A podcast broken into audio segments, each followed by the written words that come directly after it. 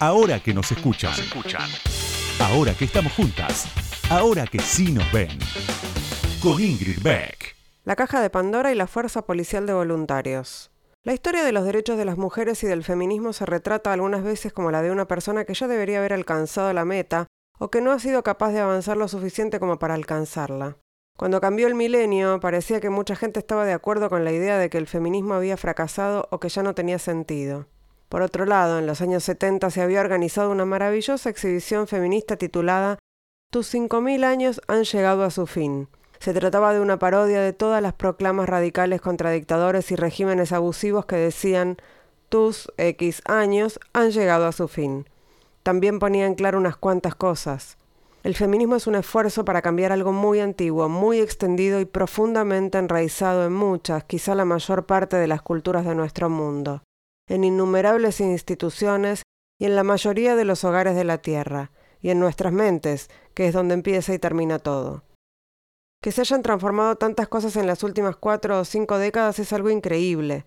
Que no se haya cambiado permanentemente, definitivamente, irrevocablemente todo, no es una señal de fracaso. Una mujer camina por una ruta de mil kilómetros. A los 20 minutos de empezar a caminar, le anuncian que aún le quedan 999 kilómetros por delante y que nunca llegará a ninguna parte. Lleva su tiempo.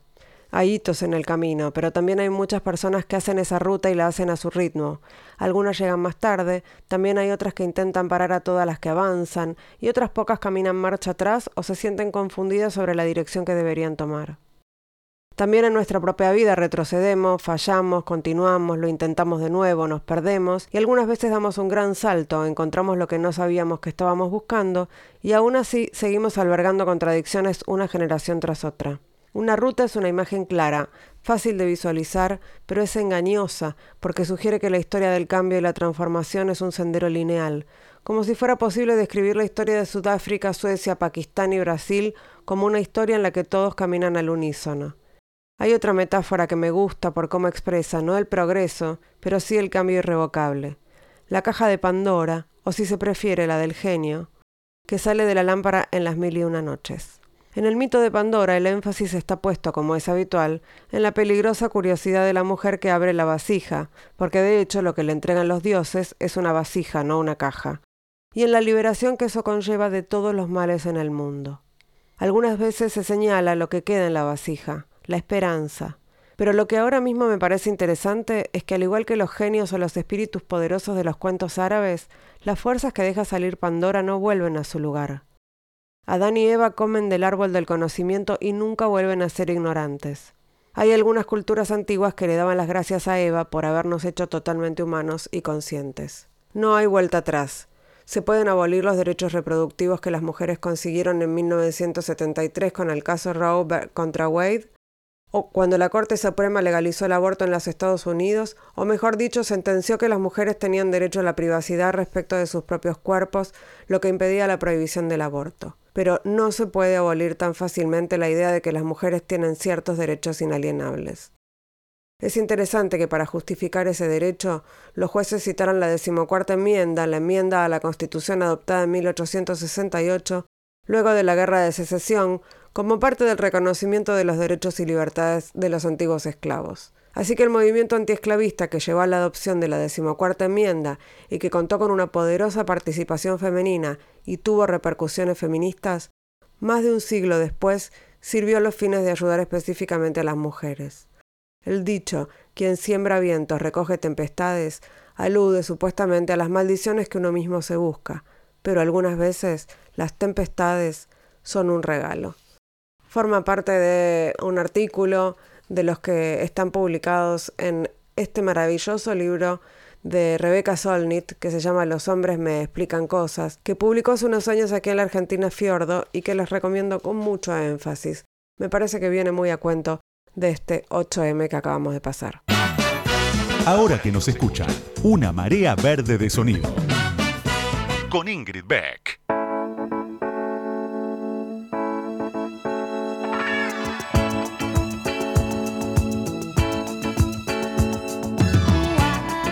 Buenas noches, buenas noches, buenas noches, bienvenidas, bienvenidos, bienvenides a este episodio marzo Marzo feminista, porque, bueno, este programa es feminista todo el año, digamos todo, pero eh, en estas fechas eh, que acabamos de pasar, todo se pone más feminista todavía. Y elegí para, para charlar hoy a una persona que me parece interesante eh, para enfocar en lo que a mí me parece, yo creo que es una de las más importantes demandas feministas de, la actualidad y que tiene que ver con el trabajo, que tiene que ver con la demanda de, igualdad de oportunidades en el acceso al trabajo, a la tierra, a lo que a todo lo que acceden los varones y que nosotros venimos bien de atrás. Y hay otro tema que también me interesa y que sobre el que además sé poquito, y tiene que ver con los cruces entre los feminismos y los ambientalismos. Y me parece ideal charlar enseguida con Rosalía Pellegrini, que está a cargo del área de género de la Unión de Trabajadores y Trabajadoras de la Tierra. Así que enseguida charlamos con ella, no se vayan. Ahora que nos escuchan, ahora que vos me escuchás, te cuento algo más sobre la invitada de hoy. Ahí va.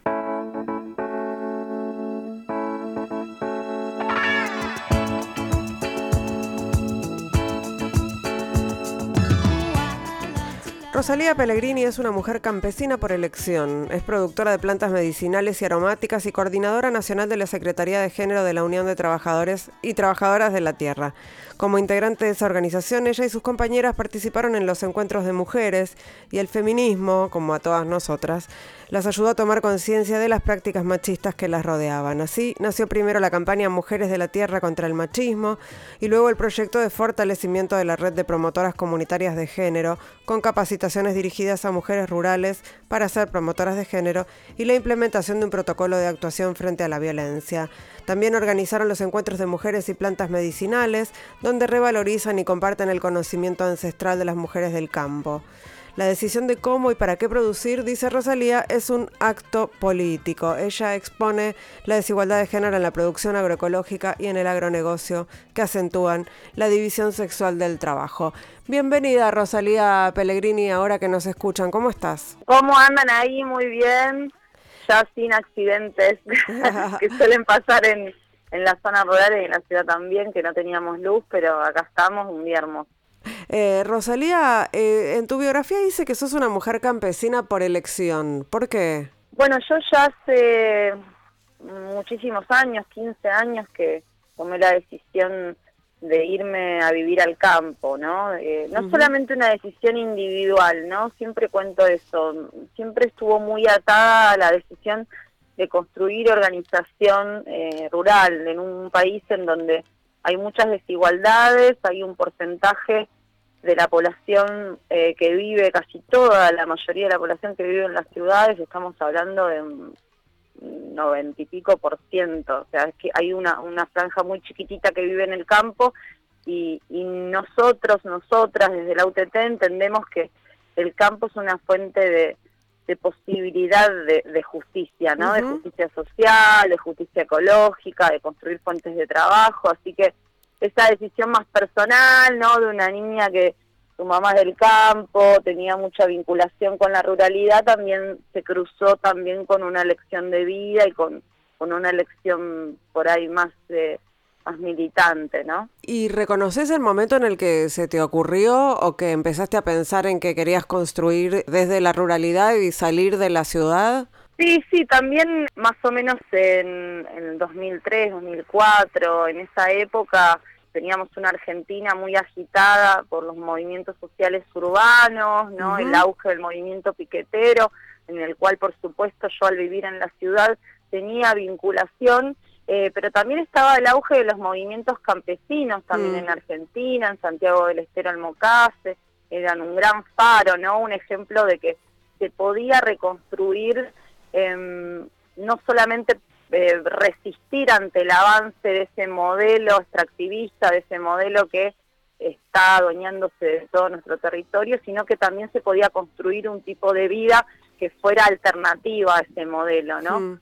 Una vida que fuera eh, al contrario de la mercantilización de la vida, de los alimentos, de, del acceso al agua, del acceso a la salud. Y ver esa posibilidad en territorios como Santiago del Estero, por ejemplo, me abrió la, esa luz, la posibilidad de construir otra cosa. Rosalía, yo eh, abría hoy el programa diciendo que para mí una de las demandas o una de las demandas aglutinantes que tendríamos que tener las, las feministas, no me gusta levantar el dedito, pero lo pienso todo el tiempo, tiene que ver con el trabajo con el trabajo en, en, los distintos espacios, que es algo de lo que no hemos hablado tanto, ¿no? Teníamos otras demandas que tenían que ver con los derechos sexuales y reproductivos, pero ahora mi impresión es que está creciendo esta demanda que tiene que ver con el trabajo y con todo lo que se deriva de eso. ¿Qué pensás en relación con eso? Bueno, sí, creo que en un mundo no de pandemia, pospandemia y no sabemos lo que se viene, hay eh, algunas tareas son fundamentales para la reproducción de la vida, ¿no? que son las tareas de cuidado y que son tienen que ser reconocidas como trabajo. Y además, en el mundo de la ruralidad, esas tareas de cuidado también, además de, del cuidado de la casa, de los hijos, de las hijas, de, la alimentación, que quiero ir a eso porque tiene un rol fundamental la alimentación, también está... Eh, toda la economía del autoconsumo, ¿no? Tenés tus gallinas, tenés tus animalitos, tenés esa economía que las mujeres campesinas fuimos cuidando, fuimos reproduciendo, es una, es una economía desvalorizada, ¿no? Es una economía no mercantilista, sino que es una economía que, que tiene más que ver con la, con la reproducción día a día y que en una situación de crisis eh, económica, ambiental, ecológica, como la que estamos viviendo, esas tareas, ese trabajo es fundamental. El tema es que ese trabajo no está valorizado económicamente. Entonces, las mujeres agricultoras, las que producimos alimentos, las que cuidamos el territorio mm. para que no se degrade tanto, eh, siempre estamos más empobrecidas, ¿no? Siempre cuento eso. Nosotras, eh, en nuestro sector, yo en un sector que las mujeres son grandes trabajadoras, grandes trabajadoras en la quinta, en las fincas, en la agricultura sin embargo siempre ganamos menos, o si hay algún bien, como puede ser una camioneta, que en la ruralidad es fundamental, nosotras no somos dueñas o no sabemos manejar, eh, o de los contratos de alquiler, por ejemplo, la mayoría no es dueño de la tierra, pero los contratos de alquiler ni siquiera somos partes, hay como una cuestión en el campo de que el trabajo parece ser asociada a la imagen del hombre, ¿no? Claramente por la cultura machista que hay, y nosotras trabajamos, trabajamos, trabajamos, y ahora incluso me atrevo a decir cada vez eh, somos más fundamentales, sin embargo eso no va acompañado de un adelanto económico. Bueno, de hecho, cuando se habla de pobreza, se habla de desocupación y se habla de precarización, lo primero que aparece en la mente de la, en general, eh, son varones cuando en realidad las desocupadas, las más pobres son mujeres. Sí, tal cual, y aparte estamos muy ocupadas, ¿no? También hay que decir eso. Sí, cuando hablo de sobre más, que desocupadas, muy precarizadas, digamos, más que desocupadas, ¿no? Exactamente. Cuando hay crisis económica, aparte las mujeres, que es lo que, que bueno, vamos a apuntar muy fuerte, ¿no? En estas fechas en las cuales eh, vamos a estar hablando del Día de las Mujeres Trabajadoras, eh, cuando hay crisis económica, el ajuste viene por nosotras. Nosotros tenemos que ajustar el gasto para la comida, el gasto para vestir a los niños y las niñas, el gasto para la salud, el gasto, el gasto de la casa cotidiana es el primero que se ajusta. Es el primer achique que tiene que ver con nosotras, con, con ¿no? la, típica imagen no de, de una casa campesina en la cual la mujer sirve, o los barrios también, y no come ella, ¿no? Como es la primera que se, que se relega a eso. ¿Y hay, hay un reconocimiento de, de, las mujeres campesinas de esta situación? ¿O hay una.? Lo, digo desde el prejuicio de alguien que, que porteña, recontra porteña y, y con, con, muy poca experiencia, digamos, en, en, recorrer territorios campesinos. Digo, ¿hay, hay una conciencia de esta, de esta brecha, de esta diferencia, o, o hay, está muy naturalizada la situación? Mira, tenés de todo. Tenés así justamente la ruralidad eh, y la falta, digamos, de comunicación con el resto a veces hace que haya territorios aislados, ¿no? Entonces encuentres compañeras en el medio del monte, en Misiones, en Santiago del Estero, en Tucumán, que quizás están naturalizando un montón de cuestiones con respecto a las desigualdades eh, por motivos de ser mujeres.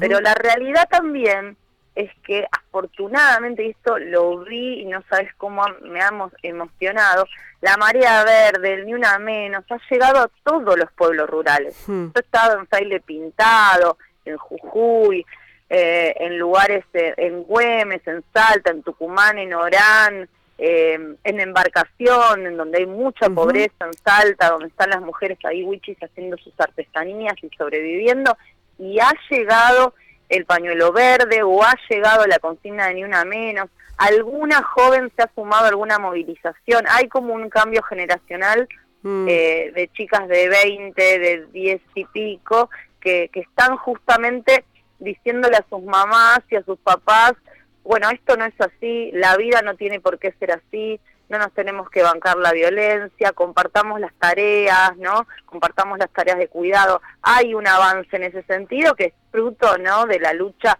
del movimiento de mujeres y diversidades que se ha dado en Argentina, que, que es muy importante. Rosalía, me gustaría compartir con vos un audio en el que eh, vos contás qué es la Unión de Trabajadores y le agregamos y trabajadoras de la tierra, ¿no? Es, eh, Totalmente, ya cambiamos el logo de la organización. Eh, te escuchamos contando y, hablamos un poco sobre, sobre esa militancia. Somos una organización compuesta por más de 15.000 familias en muchas provincias de Argentina. Ahí donde los agricultores y agricultoras producen alimento está la organización. Es una herramienta para tener una vida digna, para acceder a nuestros derechos, o sea, empezamos así a caminar. Y bueno, de ahí fuimos pensando cómo instalar nuestras luchas, nuestros proyectos, sobre todo nuestra lucha por el acceso a la tierra y pensando ¿no? cómo hacer que la gente de las ciudades también nos conozca más. Fuimos recreando esto del verdurazo, el feriazo, los almacenes, pero eso por ahí es lo que se ve acá, pero la UTT todos los días en nuestro territorio campesino y rural tiene mucha vida todos los días. Es organización, es mejorar la vida cada día. Bueno, ahí estabas vos, Rosalía, contando que es la Unión de Trabajadores y Trabajadoras de la Tierra. Y, yo me pregunto también desde la total y absoluta ingenuidad, eh, ¿por qué no podemos comprar eh, directamente los alimentos a los trabajadores y las trabajadoras de la tierra? Bueno, hoy, después de mucho esfuerzo y años de, hacer las cosas a pulmón, podemos ir a algunos almacenes de la UTT, y algunos puntos que tenemos, por ejemplo, en una Avellaneda, el mayorista agroecológico. Claramente igual dentro del mercado de oferta de alimentos representa un porcentaje muy chiquito. ¿no? Eso es algo que fuimos construyendo a pulmón. Hmm. Eh, también están abiertas las quintas de la UTT, em, hemos apostado a, a, que los consumidores se sientan sujetos y sujetas activas, ¿no? De, la transformación, de esta lucha por la soberanía alimentaria y, y los organizamos en nodos, que son como pequeños núcleos, digamos, de organización eh, por, por comer no solo una lechuga, ¿no? sino todo un proyecto de vida y que también esos nodos pueden acercarse y organizar viajes eh, y visitas a nuestras quintas y a nuestros espacios de trabajo. ¿no? Esa alternativa la construimos, como te decía, a pulmón. Del otro lado hay una situación en Argentina de, de, una, de un modelo agroalimentario totalmente concentrado, totalmente en manos de un porcentaje muy chiquito de la población eh, que son que representan el, verdadero poder en Argentina, ¿no? Y esto también hay que decirlo. Eh, en Argentina tenemos eh, un modelo agroalimentario que concentra la economía, que concentra la tierra y que depende de un paquete tecnológico vinculado a corporaciones multinacionales, digamos. Acá es, es muy obsceno el nivel de concentración. Acá el, mismo dueño del puerto de donde acá sale eh, la producción, que son la mayoría granos, eh, es el dueño del puerto que recibe, ¿no? Eh, y así en toda la región. Entonces son poderes que van más allá de los gobiernos. Igual así, cuando los gobiernos tienen la oportunidad de timonear un poco a favor de darle de comer a la gente, eh, no lo hace, mm. ¿no? Ahora estamos con la discusión de la deuda, que para nosotros es muy importante y que inclusive es consigna de nuestro 8M, y, la verdad es que siempre terminan definiendo por otro modelo, un modelo que es simplemente libre mercado, o sea, acá son las empresas operando, no hay ninguna planificación de la producción. Nosotros tenemos, por ejemplo, propuestas de un plan de abastecimiento de frutas y verduras, de qué es lo que deberíamos hacer como país para poder garantizar que la gente no tenga que comprar mil pesos el kilo de lechuga, por mm. ejemplo, ¿no? Y hay propuestas desde la UTT que se impulsan también al interior del mercado central dentro de lo que se puede. Eh, sin embargo, nunca hay voluntad, porque aparte todas esas propuestas implican financiamiento. Claro. Planificar la producción, decir, bueno, ¿qué necesitan comer los argentinos y argentinas? ¿Cuántas toneladas de esto, de esto, de esto, de esto? O sea, es totalmente planificable.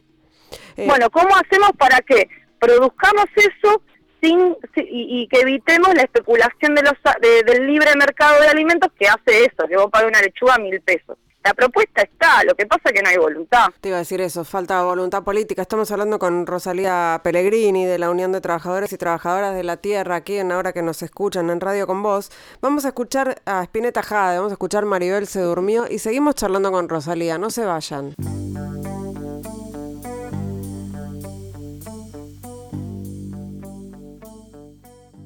Ahora que nos escuchan. Entrevistas a las mujeres que mueven el mundo. Con, Ingrid Beck.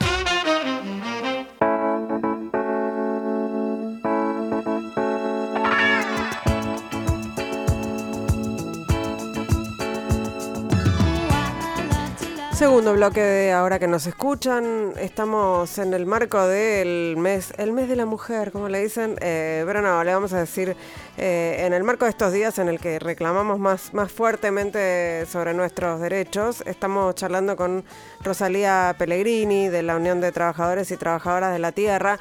Y recién, bueno, te estaba, estabas hablando de las propuestas que tenía eh, la UTT para eh, para, para, la, para, la, para, para la planificación alimentaria de la Argentina sin depender de, de, la, de los mercados y de las grandes empresas.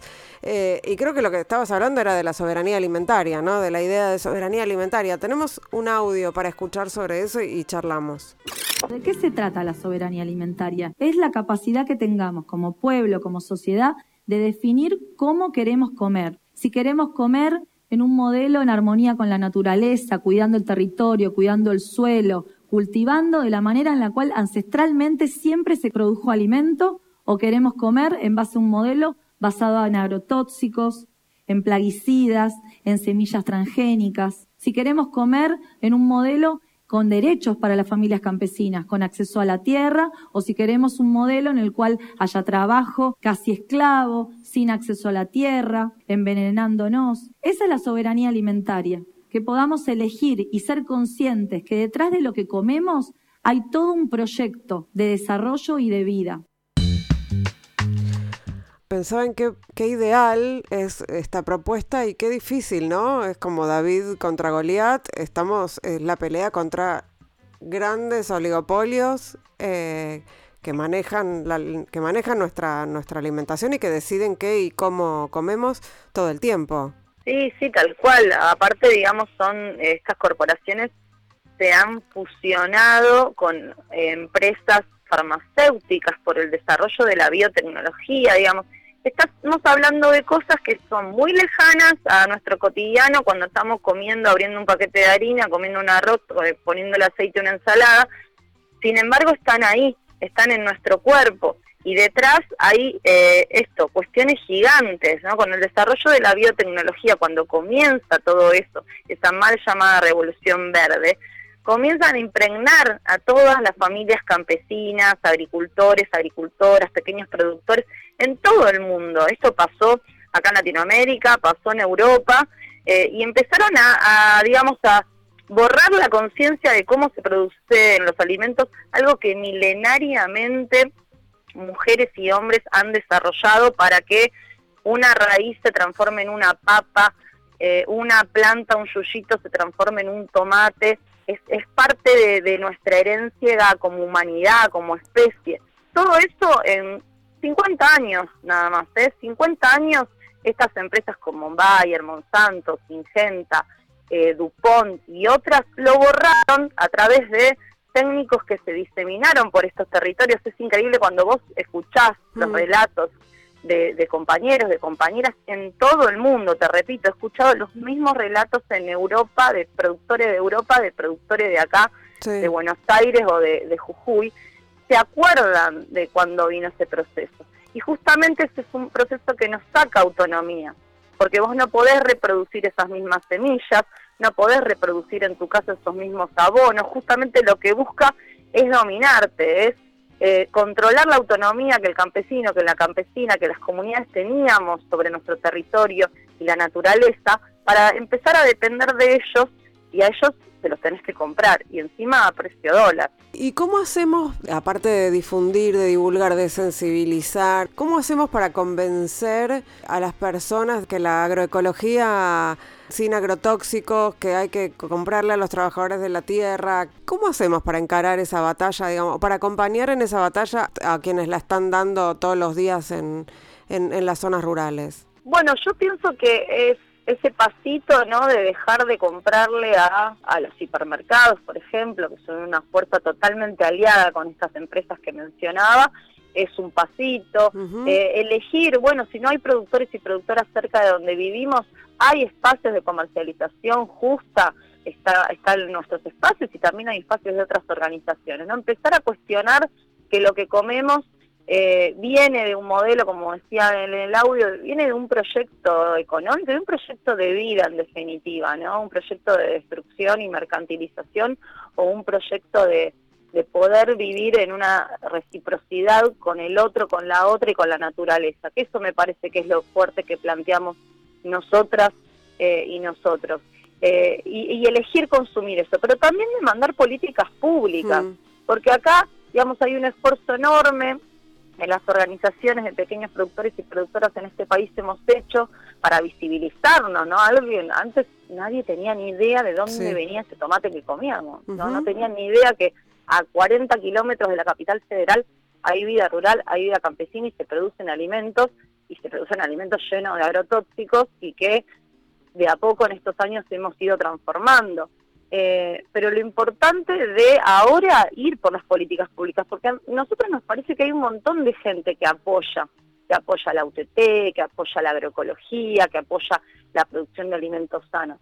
Acá lo que está pasando es que los gobiernos miran para otro lado completamente. Hay como una cuestión, un prejuicio de que no puede haber justicia social con justicia ambiental. Mm.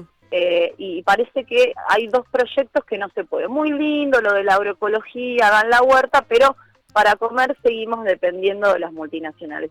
Y la verdad es que cada vez más hay alternativas, no solamente en la producción de frutas y verduras, también ahora estamos encarando el tema de, la carne, ¿no? De, bueno, para los que comen carne, cómo se crían esos animales, cómo viven en condiciones de qué tipo de salubridad de qué tipo de calidad de vida es ese ser vivo y, empezando a, articular con productores y productoras que no van a esto del feedlot, ¿no? Todos saben lo que es el feedlot, es tener encerrado un animalito que lo único que hace es comer. Eh, sin embargo, las vacas acá en Argentina históricamente se criaron caminando, moviéndose, comiendo pasto, ¿no? En, una vida más libre. Sí. eso es importante, después te vas a comer eso. Lo que pasa es que lo eh, que se lo que se lee muchas veces de todo eso es, bueno, pero eso es sí es como, bueno, es imposible o es solo para la gente que puede tomarse el tiempo, no, casi como lo opuesto, ¿no? Como si fuera una reivindicación burguesa. Queremos comer eh, carne que no sea de feedlot, queremos eh, verduras que sean agroecológicas, ¿no? Termina siendo como algo como de, de, clase alta. Sí, de una elite. Claro, de, una elite en lugar de esta relación que vos estás haciendo que tiene que ver directamente con, lo, con la propiedad de la tierra y con el tipo de de, trabajo. Tal cual, cuando hablamos de políticas públicas hay que hablar de la ley de acceso a la tierra, ¿no? De cómo se distribuye la tierra en Argentina, si no se generan mecanismos de democratización en el acceso a la tierra, es imposible que vayamos a un modelo de autonomía y de soberanía alimentaria.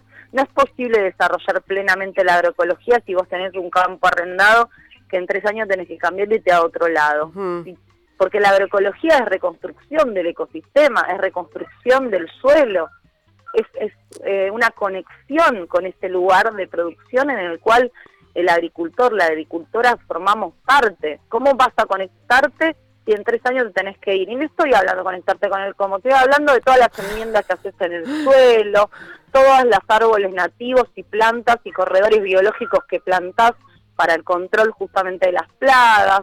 Entonces todo eso en tres años te vas. Es imposible, realmente estamos haciendo un esfuerzo, a veces mejor, a veces tambaleando, sin ningún apoyo del Estado. Entonces me parece que todos, todos estos eh, vecinos, vecinas, habitantes de las ciudades, lo que tenemos que, además de elegir qué vamos a consumir, empezar a pensarnos juntos en luchas, en demandas, en comunicaciones como esta, eh, diciendo queremos otro modelo, y existe, porque acá hay 25.000 agricultores y agricultoras organizados que lo hacen todos los días, es posible. Estamos hablando con Rosalía Pellegrini de la Unión de Trabajadores y Trabajadoras de la Tierra y seguimos charlando con ella un ratito más. No se vayan, estamos aquí en Radio con vos haciendo Ahora que nos escuchan. Ahora que nos escuchan, nos escuchan. Entrevistas a mujeres que hicieron, hacen y van a hacer historia. Con Ingrid Beck.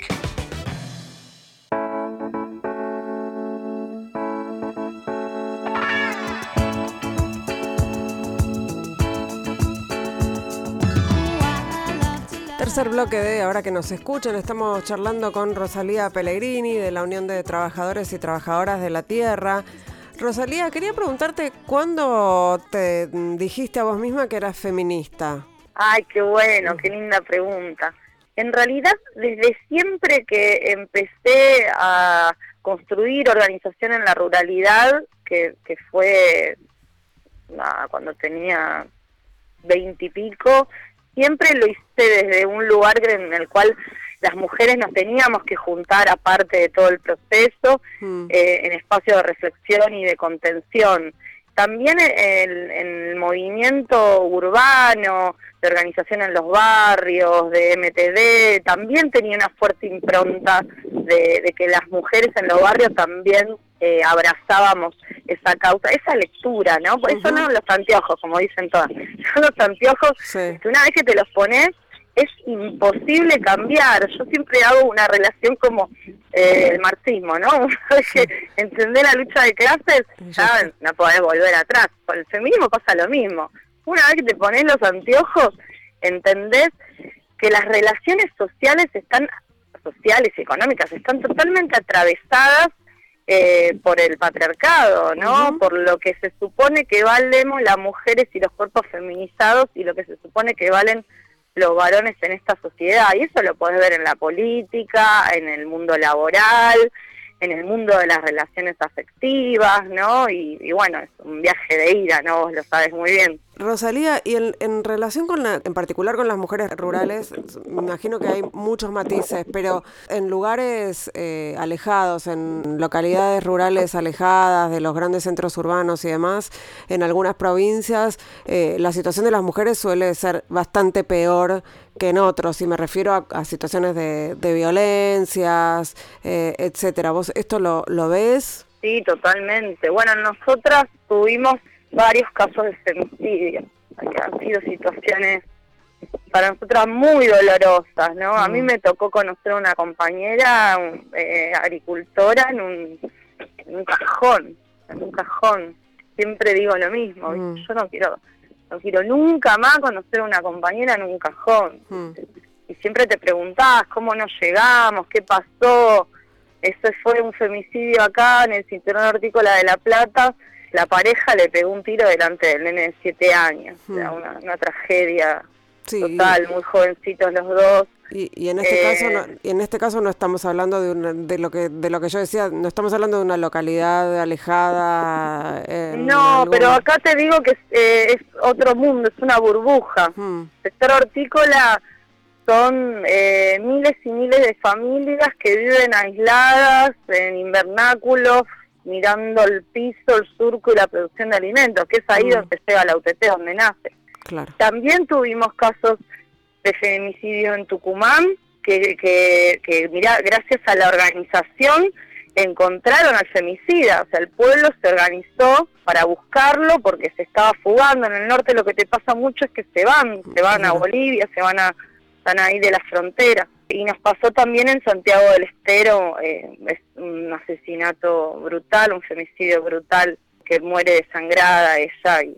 y mucha vinculación de la policía, de algún hijo de un político, ¿no? Como aquel caso, eh, uno de los primeros femicidios conocidos como el caso María Soledad. Bueno, esta situación de feudo en las provincias se repite mucho eh, y bueno, ahí estamos también, organizando territorios, ¿no? Porque las primeras que tienen que ser, las compañeras que tienen que ser empoderadas, que tienen que ser las promotoras, son las compañeras rurales, las que están en esos territorios que el Estado no llega o si llega a duras penas, ¿no? Y, eh, son talleres que hacemos, tenemos un protocolo interno mm. de erradicación de las violencias y también como un intento de hacernos cargo, ¿no? Si no hay justicia, bueno, damos justicia a nosotras. Eh, Rosalía, ¿y cómo es la relación cuando cuando se, em, cuando trabajan con, con, pueblos originarios? Que hay, digamos, el movimiento campesino tiene muchos integrantes y muchos integrantes de los pueblos originarios. Digo, ¿hay ahí cómo, cómo se trabaja eh, eh, en esos espacios, en esos lugares? Sí, em, el, mundo campesino está atravesado por la cultura originaria.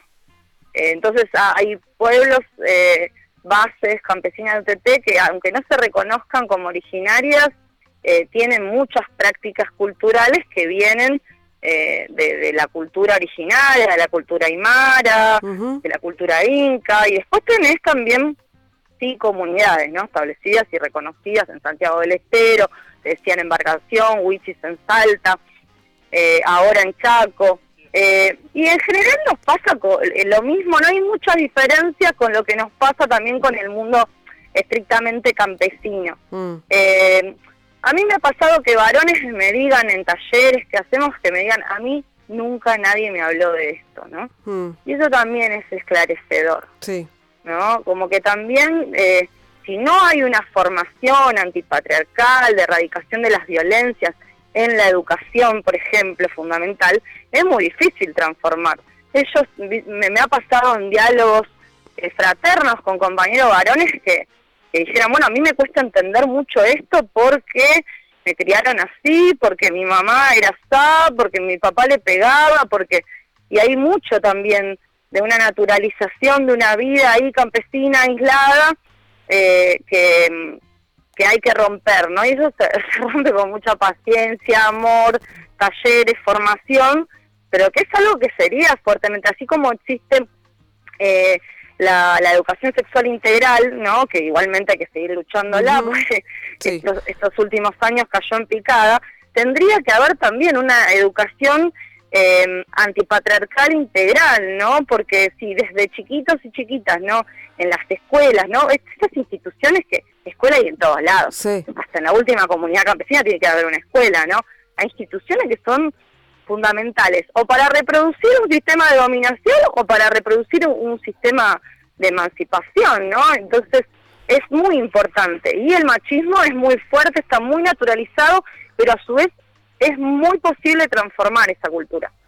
Eh, Rosalía, hay una gran deuda de la, de la política, de las políticas públicas con, con los trabajadores y las trabajadoras de la tierra, que es la ley de acceso a la tierra, ¿no? ¿En qué situación está eso? Tal cual, sí. Bueno, este gobierno se comprometió fuertemente, ni bien asume eh, Alberto, eh, habla, por ejemplo, de soberanía alimentaria, habla de agroecología, eso nunca había ocurrido que un presidente en su discurso de asunción coloque esos elementos. Nosotros lo vimos con una esperanza increíble. Tuvimos reunión con Alberto Fernández y se comprometió. Y la verdad es que hoy te puedo decir, a casi dos años, ¿no? De dos años de esas reuniones, eh, sentimos una fuerte decepción, ¿no? Nos sentimos como, como utilizados. La política está en otro lugar, la política no está eh, en el día a día y en la construcción eh, que, hacemos de los sujetos y las sujetas que estamos en el territorio, ¿viste? Está en otro lado, porque justamente, bueno, hubo un compromiso de, que avance la ley, nosotros la presentamos a través de, Máximo Kirchner y Alicia Moró, eh, nuevamente, porque esta, esta ley desde el 2016 viene. Eh, sin embargo, todo eso fue quedó en la nada, quedó en la nada, avanzó un primer dictamen de las tres comisiones en las que les tocó, eh, y después nosotros nos vimos en la encerrona de fin de año pasado con el resultado electoral y el mm. desequilibrio eh, político, digamos, en el Congreso, eh, rehenes de la situación de que no se pusieron de acuerdo, no, no había quórum ni había acuerdo en una agenda parlamentaria y nosotros, como muchos otros y otras de iniciativas de ley del pueblo, quedamos afuera. ¿Y perdió estado parlamentario la ley o todavía está ahí se puede hacer algo? No, no, a partir de hoy pierde estado parlamentario. Hoy se constituye una nueva, un nuevo congreso, digamos. O sea que hay que volver a presentarla. Hay que volver a presentarla y después también empezar a ver la estrategia, porque la verdad nosotros y nosotras eh, eh, elegimos esa estrategia de ir con los más afines, ¿no? En un gobierno que se decía, sí, nosotros lo vamos a apoyar, y eso fue mentira. Mm. Entonces, bueno, ahora reevaluaremos una estrategia que, que sea una estrategia, bueno, como continuar esto de, siempre el lazo con el pueblo, ¿no? El lazo con, con los vecinos, con las vecinas, con la gente, que cada vez reflexiona más sobre que comer mejor son derechos para las familias campesinas y el, y el principal es el derecho al acceso a la tierra Entonces, eso me parece que sigue siendo la estrategia fundamental para presionar una agenda parlamentaria en donde los intereses de los trabajadores y las trabajadoras estén ahí evidenciados. Eh, hay algo en todo lo que vos decís y en lo que venimos conversando a lo largo de esta entrevista que tiene que ver con el cruce fuertísimo entre el feminismo o los feminismos y eh, el medio ambiente, la, la pelea por, por un mundo sustentable y todo eso. Y además una perspectiva de, justicia social, que es lo que muchas veces le falta a la perspectiva medioambiental, ¿no? Hay algo de todo eso en la lucha de, de las trabajadoras de la tierra. Sí, totalmente. Bueno, ese feminismo que nosotras construimos es un feminismo con una fuerte conciencia de que ese modelo que hablábamos en esta conversación que tuvimos, eh, ese modelo de las corporaciones multinacionales que destruyen el territorio, que envenenan lo que nosotros comemos, que envenenan los ríos, que envenenan los mares, está visto, que desbrozan el territorio, eh, desmontan todo y por eso estamos viviendo las consecuencias del cambio climático.